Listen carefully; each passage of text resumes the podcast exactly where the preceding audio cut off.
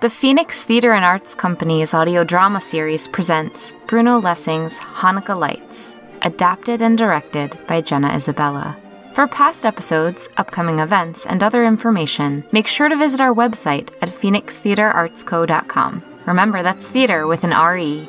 Without further ado, we give you Hanukkah Lights.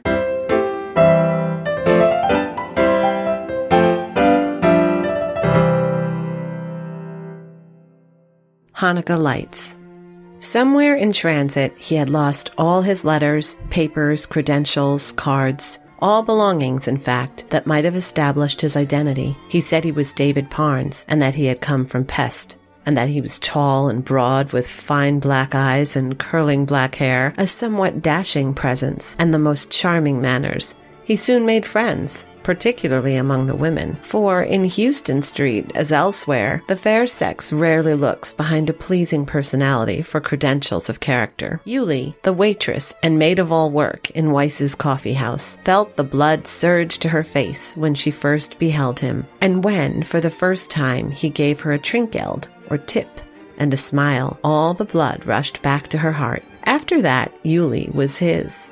All day long she waited for him to come, and when he had gone, the place seemed dark, and the music of the band grated upon her. When he was there, usually sitting alone and sipping coffee and staring into vacancy like a man whose mind is busy with many schemes, her heart beat faster, and life seemed glad. Yuli was plain, painfully plain, but there was a charm about her that had won the admiration of many of the patrons of the place, some of whom had even offered her marriage, but she had only laughed and had declared that she would never marry. Sometimes these incidents came to her ear of Esther, the daughter of the proprietor, and made her heart burn. For Esther was fair to look upon, and yet had reached and passed her twentieth year without a single offer of marriage. With all her beauty, the girl was absolutely devoid of charm. There was something even in the tone of her voice that repelled men, probably a reflection of her arrogance and selfishness. Then, one day, Yulie beheld her talking to David, saw that her face was animated, and that David's eyes were fastened intently upon her. In Esther's eyes, she read the story that which, between woman and woman, is an open book. When her work was finished that night, Yulie hastened to her room and, throwing herself upon the bed, burst into a flood of weeping. The affair progressed rapidly. There were times when Yulie, after serving him with coffee, would stand silently behind David, gazing upon him intently, yearning to throw her arms around that curly head and cry, I love you. I'm yours. But these became rarer and rarer, for Esther demanded more and more of his presence, and it was seldom that he sat alone in the coffee house. Yuli had never seen him manifest any of those lover like demonstrations toward Esther that might have been expected under the circumstances, but she attributed this to his pride. Probably, she thought, when they were alone, beyond the reach of prying eyes, he kissed her and caressed her to her heart's content. The thought of it wore upon her spirit, and when one day Esther told her that they were to be married at the end of a month, Yulie turned pale and trembled, and then hurried to her room.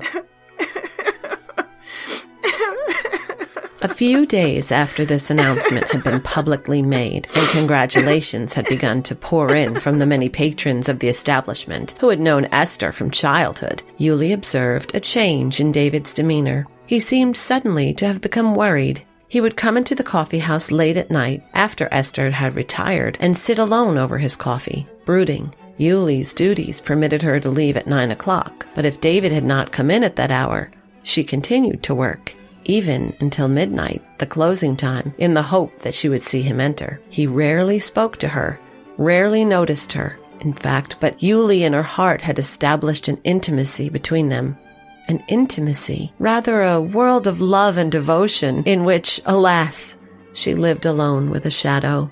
She was quick to see the change that had come over him, and she longed to speak to him, to implore him, to confide in her. Was it money? She had led a frugal life and had saved the greater part of her earnings for years. She would not trust her pittance with the banks. It was all in a trunk in her room, and he was welcome to it. Was it service he needed? She was ready to do his bidding. The tears came into her eyes to see that face upon which light and laughter sat so gracefully now cast down with gloom. But David worried on the silence and left the place without a word. Then, for several days, he did not come at all. Esther told her that he had been called out of town on business. Did. did he not look worried when last you saw him? Yulie asked timidly. Esther's eyes opened in surprise. Why, no, I, I didn't notice that he looked any different. Yuli sighed. That night there came to one of her tables a brisk, sharp eyed little man whose manner and accent betokened a new arrival from Hungary. He bowed politely to Yuli. You are very skillful, and your hair, oh, your hair. He complimented her upon her hair, which she wore flat upon her head after the fashion of peasant girls in Hungary. He gave her liberal trinkgeld and bowed courteously when he departed. The next evening he returned and greeted her as newly made acquaintance. They chatted pleasantly a while. He had much news from the mother country that interested her. And then, quite by the way. Uh, do you happen to know a young man, tall and broad, quite good looking, black eyes and curling hair, a very pleasant chap, extremely popular with the girls? A friend had told me that I would find this young man somewhere in the Hungarian colony. Do you know anyone who answered that description? His eyes were turned from her. He was watching the band playing. It was all quite casual. It is said that love creates a sixth sense. In a flash, Yuli's whole nature shrank from this man and stood at arms ready for battle. This was no friend in search of a boon companion. This was an enemy, a mortal enemy of David. She felt it. She knew it as positively as if she had seen him fly by at David's throat. Fortunately, the man had not observed the pallor that overspread her countenance. No, I do not remember having seen such a man. He never comes here, or I would have remembered him. That night was the beginning of the feast of Hanukkah, the only feast at which the penitential psalms are omitted, lest they might mar the joyfulness of the celebration.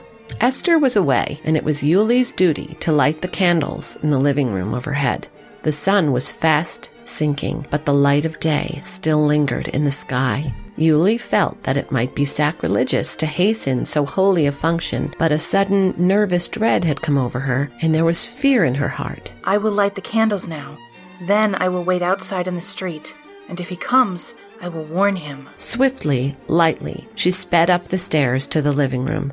The door was open, and the light from the hall lamp shone dimly into the furthest corner, where, with his back turned to the door, stood, or rather knelt, David Parnes before a desk in which the coffee house proprietor kept his money. Yulie recoiled, shocked, horrified, and then, swift as lightning stroke, came full revelation.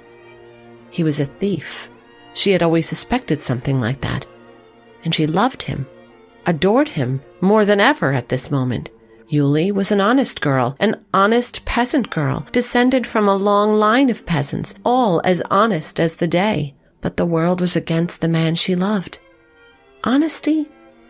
To the winds with honesty. With a rush, she was at his side. Listen! There is the key. Over there on the wall. The money is in the top drawer. Take it and fly. There is a man below from Hungary looking for you. I told him you did not come here. You can get away before he finds you. I will never tell. I swear I will never tell. Quick, you must fly. The young man had turned quickly when she entered, but after that he had not moved. He was still upon one knee. Had a thunderbolt fallen from the ceiling, he could not have been more astonished. He looked at Yuli in bewilderment. Wait, I-, I, will be back in a second. Open the desk and take all the money, and then I will be back. It seemed to him but an instant. Yuli had gone and had returned. He was still kneeling, almost petrified with amazement. Yuli held out an old, stained leather pocketbook. It is all mine. Take it. Run, you must not wait. Slowly he rose to his feet. Once or twice he passed his hand over his eyes as if he feared he was dreaming. Yuli? There was a world of incredulity, of bewilderment, of questioning his voice. Oh, do not stay. They will be looking for you. Go before it is too late. Go far, far away, so they will never find you. I do not understand. What does it mean? A sudden weakness overcame Yuli, and she burst into tears. He advanced toward her. Why are you doing this? Yuli could not speak. Her frame was convulsed with sobbing. The tears were streaming down her cheeks. David, open mouthed, stood gazing at her. The pocketbook had fallen from her hand, and a small heap of banknotes had slipped from it. David looked at them, then at her. Slowly, he advanced to where she stood. As gently as he could, he drew her in his hands from her face and turned her head toward the light in the hall. Yulie, The blood coursed to her cheeks. Her gaze fell. She tore herself from his clasp. For God's sake, go! He restored the money to the pocketbook and placed it in her hands. Then he started toward the door. You will not take it? It is all mine. I give it to you freely. Uh, Borrow it if you like. Someday you can send it back. He shook his head, stood irresolute for a moment, and then returned to her. Yuli, my mother is dead, but in heaven she is blessing you. Then he kissed her upon the forehead and walked determinedly out of the room. Yuli stood swaying to and fro for a moment, then tottered and fell to the floor. David stood on the stairs a full minute, breathing heavily like a man who has been running. Then his teeth clicked tightly together. He drew a long breath, walked briskly down the steps, and strode into the brilliantly lighted coffee house. He knew the man at once. He had never seen him before, but unerring instinct pointed out his purser. He walked straight toward him. When do we start for Pest? The man eyed him narrowly, gazed at him thoughtfully for a moment, and then his face lit up. By the next steamer, if you like. David nodded. Good. Then, after a moment's hesitation, he said, Will you come upstairs with me for a moment? Without a word, the man accompanied him. They found Yulie, pale as a ghost, standing at the mantel, lighting the Hanukkah candles. When she beheld David with his captor, she screamed and would have fallen had not David sprung forward and caught her in his arms. Oh! Listen. I am going back. My name is not David Parnes. I I will write to you in a few days and tell you everything. They will send me to prison. In two or three years, I shall be free. Then, I am coming back for you. He held her in his arms for one brief moment, kissed her again on the forehead, and was gone. The tears came afresh to Yuli's eyes, but through her veins coursed a tumult of joy.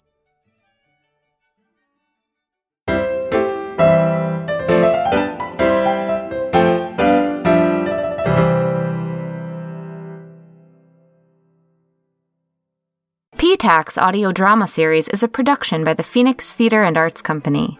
This week's episode, Hanukkah Lights, was written by Bruno Lessing, adapted from the collection of stories Children of Men, directed and edited by Jenna Isabella. This episode features the vocal talents of Judy Brewster as the narrator, John Isabella III as David, Jenna Isabella as Esther, Gina Stanton as Yuli, and Mike Stanton as the man from Hungary. Original PTAC music by Brian Sanishin. For a full listing of credits, visit us at phoenixtheatreartsco.com. That's theater with an R-E. While you're there, please consider clicking the donate link. That would be delightful. Have comments or questions? Email us at phoenixtheatreartsco at gmail.com or find us on social media. A very special thank you to our Patreon subscribers, with a shout out to those sitting in the box seats, Ken Shelby, and on stage seating, Margaret Thurston. We couldn't do this without you. Join us next time for The Tailor of Gloucester.